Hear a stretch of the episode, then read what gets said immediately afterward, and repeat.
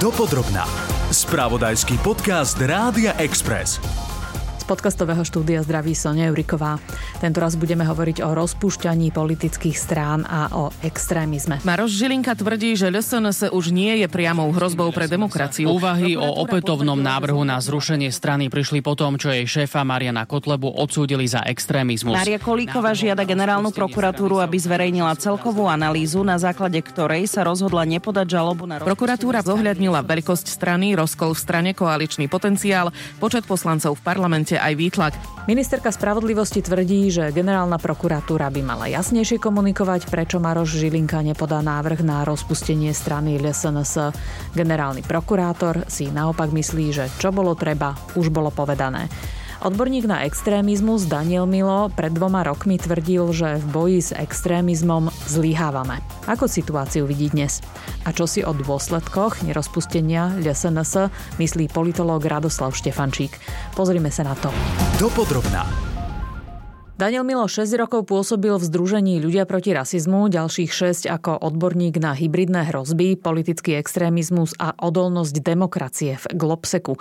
No a v súčasnosti sa týmto témam venuje v Inštitúte správnych a bezpečnostných analýz na ministerstve vnútra. Mimochodom ide o nový útvar rezortu, ktorý pod skratkou ISPA pripravuje analýzy pre ministerstvo vnútra, aby sa vedelo dobre rozhodovať. Pán Milo, generálny prokurátor vyhodnotil, že LSNS netreba roz rozpustiť, lebo nie je hrozbou. Ako to vidíte vy? Na úvod chcem povedať, že plne rešpektujem zákonné a ústavné kompetencie generálnej prokuratúry a generálneho prokurátora, ktorému jedinému a výlučne jemu patrí kompetencia podávať takýto návrh. Zároveň však chcem ale povedať, že trochu, čo mi na tom rozhodnutí vadí, a už som to verejne komunikoval, že podľa mňa tie dôvody, ktoré boli zverejnené na stránke generálnej prokuratúry, mi neprídu dostatočne detailné. Akoby neuvádzajú sa tam nejaké konkrétnejšie dôvody a argumenty, na základe ktorých generálna prokuratúra teda dospela k rozhodnutiu nepodať ten návrh. Najmä teda nie úplne sa podľa mňa vysporiadali s e, často uvádzanou skutočnosťou, že na rozdiel od toho prvotného podnetu dnes už máme viaceré právoplatné rozhodnutia voči čelným predstaviteľom tejto strany. Ja iba doplním, že strana SNS sa vlastne druhýkrát už vyhla tomu e,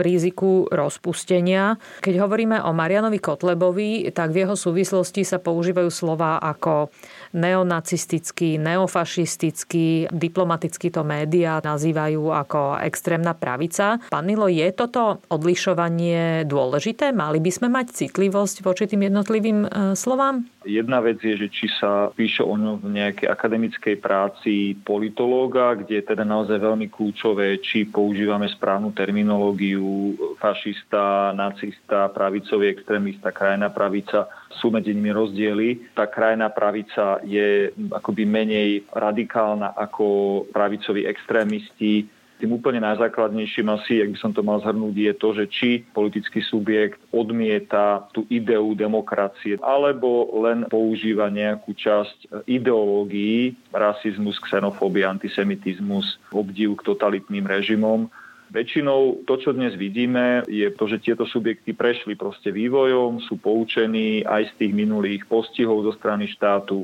volia slovník na hrane zákona, kódové vyjadrenia, zástupné slova, tak, aby sa práve vyhli tomu postihu zo strany štátu, ktorý začal byť v posledných rokoch oveľa efektívnejší. Keď hovoríme o Marianovi Kotlebovi, tak dobre to sumarizujem v tom zmysle, že teda ten konečný trest momentálne je podmienečný trest, čiže prišiel o bezúhodnosť, strátil poslanecký mandát, a to je všetko. No nie úplne, v závislosti teda od toho, kedy budú parlamentné voľby a ako rýchlo by jeho prípadná žiadosť o zahľadenie takéhoto mm-hmm. trestu prebehla, tak je veľmi pravdepodobné, že by prišla aj možnosť opätovne kandidovať vo voľbách do Národnej rady aj keď mu ten trest uplynie, počas ktorých teda on môže žiadať o, o zahľadenie takéhoto odsudenia, to spracovanie trvá nejaký čas a ak to nestihne do uzavretia kandidátnych listín, predpokladajúc teda, že by boli parlamentné voľby v riadnom termíne niekedy vo februári roku 2024,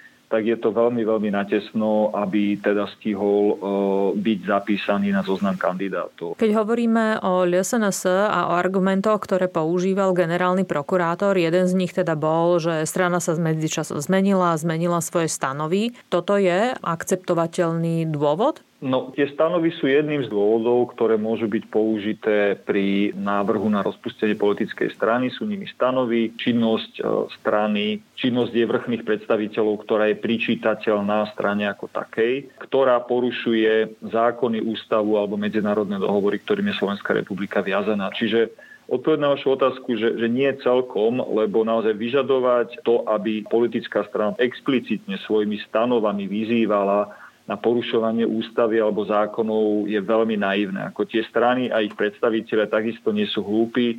Práve preto je dôležité skôr skúmať činnosť tých vrchných predstaviteľov. Viete, politická strana je sama o sebe nekoná, ale tuto práve máme prípad, kedy opakovane poslanci alebo teda čelní predstaviteľa tejto strany mali rôzne druhy vyjadrení. Známy to ten prípad šekov s nacistickým symbolom 1488, za ktorý bol Marian Kotleba pravoplatne odsúdený ktorý je podľa môjho názoru, to môj osobný názor, možné pričítať strane ako takej. Lebo na tom podujatí, na ktorom sa tie šeky odozdávali, boli symboly strany. Aj toto sudkynia Rúžena Sabová vyhodnotila podľa prísnejšieho paragrafu 421 a Marianovi Kotlebovi vtedy vyrúbila trest odňatia slobody 4 roky a 4 mesiace. Zdôvodnenie rozsudku bolo čítaním na vyše hodiny. Trest potom zmiernil sudca Najvyššieho súdu Pavel Farkáš na polročnú podmienku podľa paragrafu 422. Rozdiel v tých paragrafoch je laicky povedané v tom, že prvý hovorí o propagácii extrémizmu a druhý o sympatiách k takýmto myšlienkam. To, že súdkynia pani Sábová išla akoby na tú hornú hranicu, mne osobne bolo, poviem to tak, že sympatické z toho dôvodu, že som zástancom princípu braniacej sa demokracie. Už minimálne tým, že teda na tom špecializovanom trestnom súde bolo jeho konanie takto pomerne prísne posudzované, z čoho si myslím, že aj sám Marian Kotleba bol asi prekvapený, vyslalo podľa mňa veľmi zásadný signál o tom, že aký typ konania už je sankcionovaný a aký by nemal byť voľne tolerovaný. Ak sa zamýšľame o dôvodoch, pre ktoré je oprávnené nariadiť rozpustenie politickej strany, treba hovoriť aj o tom, nakoľko je takáto možnosť vôbec efektívna.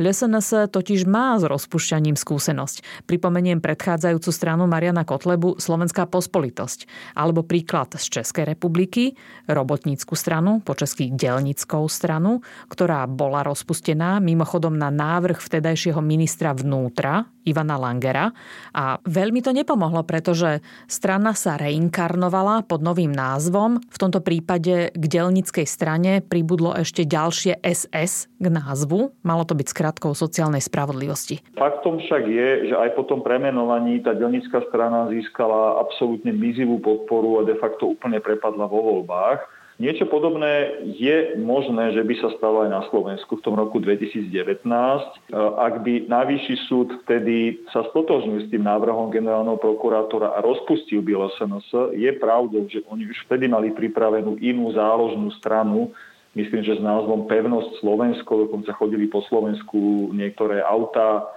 oblepené už e, nálepkami tohto, čo svedčí takisto o tom, že oni boli de facto presvedčení, alebo teda vážne rátali s tou alternatívou, že príde k tomu zákazu.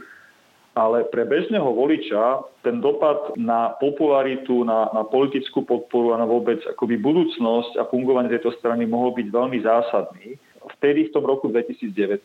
Otázka je, že či by sa tá situácia dnes opakovala, kedy strana LSNS je dlhodobo pod prahom zvoliteľnosti, kedy si teda časť e, tých ich členov a, a vedenia uvedomila, že proste tá, nazvem to, že krajne pravicová alebo neofašistická minulosť e, ich ťaha k zemi, odkaz na e, slovenský štát, Jozefa Tisak, akcie pri príležitosti 14. marca a tak ďalej, všetky tie podobné aktivity, ktoré dlho roky charakterizovali, im skôr priťažujú a snažili sa tohto akoby bremena z ich pohľadu zbaviť to, že generálny prokurátor nepodá ten návrh, to už je konečná? Alebo má štát nejaké mechanizmy, kde s tým môže ešte nejako manipulovať a niečo s tým ďalej urobiť. Pán generálny prokurátor môže kedykoľvek zmeniť svoj názor pod mm-hmm. dojmom nových, e, nových skutočností, nových dôkazov, možno nových ukončených konaní. A tie súdne procesy, ktoré ešte predbiehajú, nie sú dokončené a čiže sa nemôže o ne oprieť. Inými slovami, tak, môže áno, naznačovať, že súdy áno, nie sú dosť áno, rýchle. Áno, alebo proste čakáme na pravoplatné rozhodnutie, lebo toto je naozaj dôležité povedať, že toto bol jeden podľa mňa z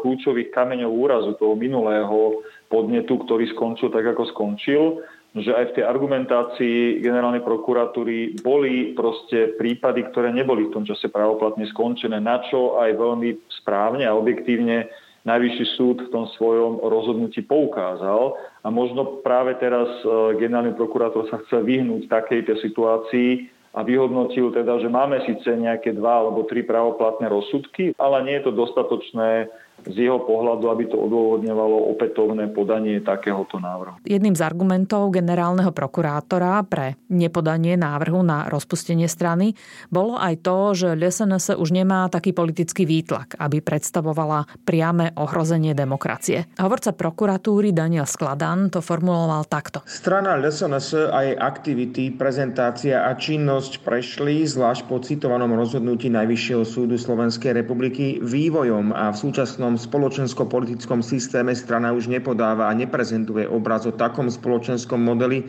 ktorý by bol v rozpore s ponímaním demokratickej spoločnosti. Daniel Milo však upozorňuje, že v diskusii o eventuálnom rozpustení politickej strany záleží jednak na výsledku, ale rovnako na dôslednej a jednoznačnej komunikácii. Inými slovami, nejde o to, čo hovorí napríklad krajná pravica, ale aj o to, ako jednoznačne si pripomíname štátnu alebo vládnu politickú a geopolitickú ukotvenosť. Takéto pokušenie, poviem to, že oslovovať aj tú či antisystém systémovú alebo nejakú na to, že nespokojnú časť voličov nejakými ľúbivými populistickými heslami, zabudajúc pritom možno na nejaké akoby tie základné hodnoty, že proste máme tu nejaký právny štát, máme tu rovnosť pred zákonom, sme členmi EÚ, sme členmi NATO. Zvlášť v súčasnej napätej medzinárodnej situácii, kedy náš východný sused bojuje svoje prežitie, spochybňovať takéto základné ukotvenie Slovenska, hodnotové, ale geopolitické, veľmi, veľmi nebezpečné a môže to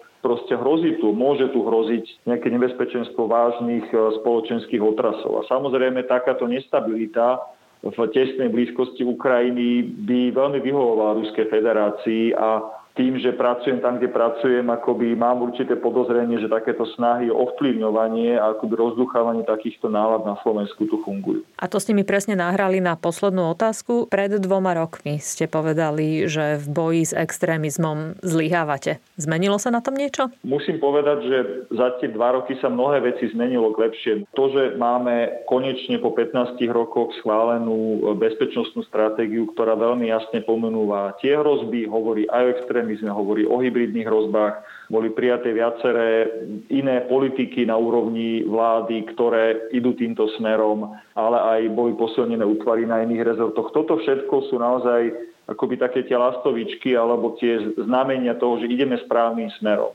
Bohužiaľ, alebo faktom je to, že aj tá protistrana samozrejme nespí, mení svoje aktivity, ale ten extrémizmus je akoby takým možno nejakým ventilom aj časti tej nespokojnosti, ktorá v tej populácii existuje. Tá časť je prirodzená alebo nejaká možno odôvodnená, ktorú niekto u mne využíva a rozdúcháva, ale časť si myslím a dovolím si povedať, je umelo živená práve prostredníctvom rôznych e, dezinformačných kampaní, webov, médií, ktoré tak robia s jednoduchým cieľom a účelom. Rozdeliť, rozoštvať a následne ovládnuť spoločnosť. Podľa Daniela Mila nezáleží len na tom, čo hovorí alebo ako rozhodne generálny prokurátor alebo ako rýchlo rozhodujú naše súdy, hoci toto sú podstatné vyhlásenia, ale ide aj o to, ako jasne komunikujú našu politickú etiku a hodnoty štátu predstavitelia vlády. A aj my sami. Súhlasí s tým aj dekan Fakulty aplikovaných jazykov Ekonomickej univerzity v Bratislave, politológ Radoslav Štefančík. No je to skutočne paradoxné, že napriek tomu, že politici niekedy slúbili e, budovať hrádzu proti extrémizmu, tak e, túto hrádzu sa vybudovať určite nepodarilo. Naopak, tak Robert Fico sa spoliehal na hlasy LSNS, ako povedzme v súčasnosti Igor Matovič so svojimi nápadmi, takže oni sú už ako keby akceptovateľní tak jednou ako aj e, druhou stranou. Ale čo je veľmi dôležité je, že napriek tomu, že sa nepodarilo vybudovať tú hrádzu proti extrémizmu, tak sme videli, že aj táto strana trpí, že oni korodujú znútra vo vnútrostranických konfliktoch, takže nie tí tzv. demokratickí politici, ale oni sami e, dokonca spôsobili to, že sa začali trieštiť a e, že nakoniec jeden z tých subjektov nakoniec toho parlamentu vypadne, ale treba povedať, že v republike nevidím e, nejakú výraznú odlišnosť od e, toho, čo predstavuje ľudová strana naše Slovensko. Predstaviteľa krajnej pravice sa zrejme tak či tak do toho parlamentu opäť dostanú. Pán Štefančík, čo to o nás hovorí, že či zľava, či správa v zásade z ktorejkoľvek strany sú politici ochotní komunikovať e, s, s extrémnou pravicou, keď potrebujú ich hlasy že tá chrbtová kosť asi je oveľa pružnejšia, než by sme si možno radi o sebe mysleli. To je veľmi smutné, pretože e, keď e, Igor Matovič potreboval e, schváliť nejaké svoje nápady v parlamente, tam mal v prvom rade rokovať s Richardom Sulíkom, po prípade s ostatnými politickými stranami a hľadať cestu tam, ale určite nemal oslovať ľudí, ktorí kandidovali na kandidátke ľudovej strany naše Slovensko. Svedčí to o tom, že politika sa berie v tomto prípade príliš pragmaticky. Problém je v tom, že niekto uprednostnil takéto partikulárne záujmy vlastné pred hodnotami e, demokracie. To je odpoveď, že čo to hovorí o našej vláde alebo o politických špičkách, ale čo to hovorí o nás evidentne to, nech už to prichádza v ktoromkoľvek volebnom období, ktorejkoľvek vlády, tak nie je to pre nás červenou čiarou, ktorá by niekomu zlomila ten politický väz. V prvom rade treba povedať, že či už krajine pravicové alebo krajine ľavicové politické strany sa nachádzajú takmer v každom eh, európskom parlamente, respektíve v každom parlamente nejakej európskej krajiny. Problém je v tom, ako sa k ním eh, postavíme, pretože v niektorých krajinách je spolupráca eh, s takýmito politickými stranami nemysliteľná.